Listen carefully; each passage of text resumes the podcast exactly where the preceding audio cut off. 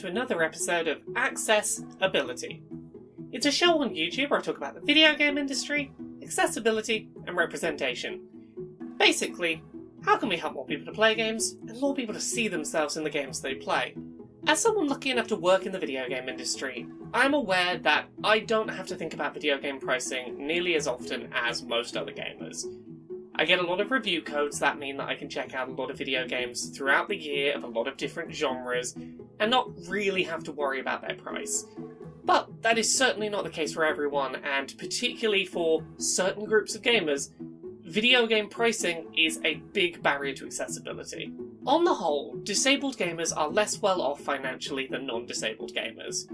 From barriers getting into and maintaining work to increased costs of living associated with being a disabled person, your income is likely to be less if you are disabled, and you're gonna have less disposable income on the whole to spend on things like video games. When you take into account additional costs of gaming, such as accessibility controllers being more expensive than standard controllers, this means that a lot of disabled gamers have to be very thoughtful about how and where they spend their money on video games. So today, on Access-Ability, we're going to talk about Xbox Game Pass. We're going to talk about the ways that the service has made gaming more accessible for a variety of disabled gamers, and we're going to talk about some of the unique challenges faced by disabled gamers that Xbox Game Pass is helping to overcome. For anyone unaware, what is Game Pass?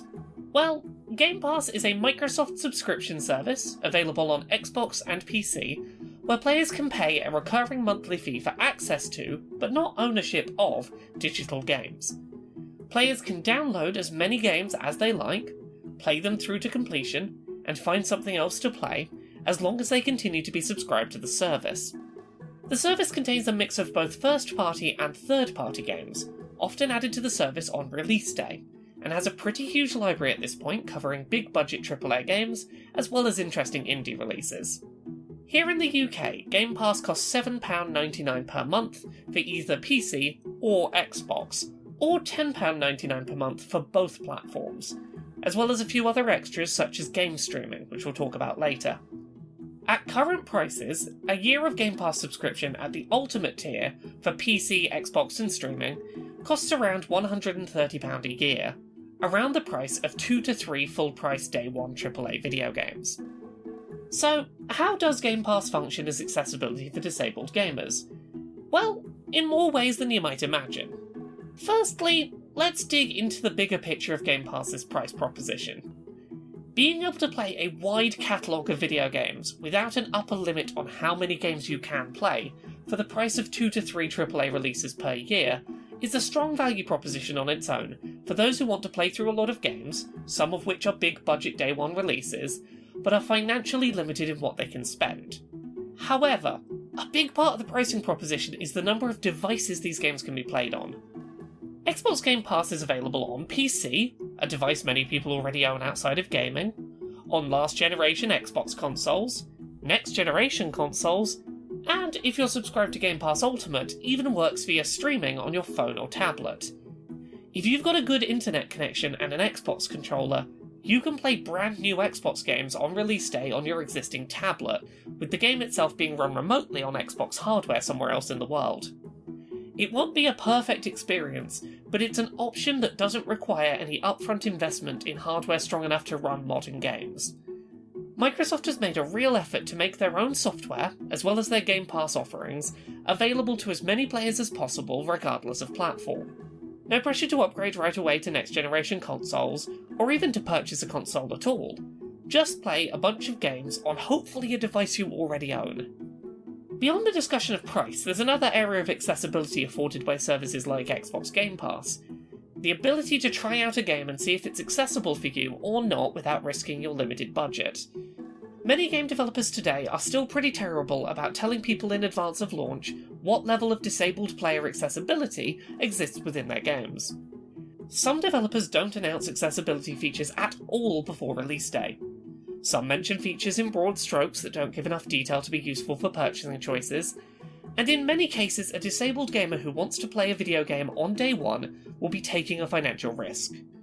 If they buy a game and it turns out to be unplayable for them, that's money down the drain they may not be able to recover. With services like Game Pass, If a disabled player picks up a game and it turns out not to be accessible to them, they can simply delete it and download something else to play. Sure, in a perfect world, game developers would just tell us in advance what accessibility settings and options their games have ahead of release. But until then, Game Pass offers a safer option for checking out games on their release day in many cases. Additionally, if you're a gamer with a condition such as ADHD and struggle to focus on completing a single game before needing to hop around and try something different, Game Pass offers enough variety of games that it's easy to just jump around, trying lots of little bits of different things, without that quickly becoming an expensive proposition.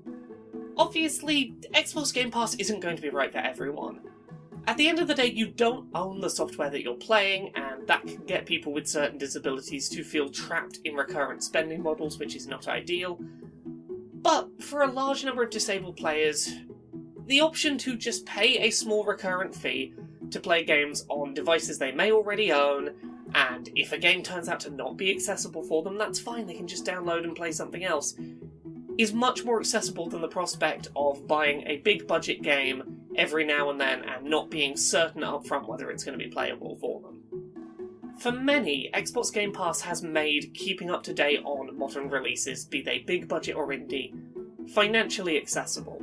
So many aspects of gaming are more expensive for disabled gamers, from getting your hands on accessibility focused controllers to having to purchase DLC to unlock accessibility settings, but while Xbox Game Pass isn't going to fix those problems, it does take us a step closer to having more solutions for making gaming more accessible for disabled gamers.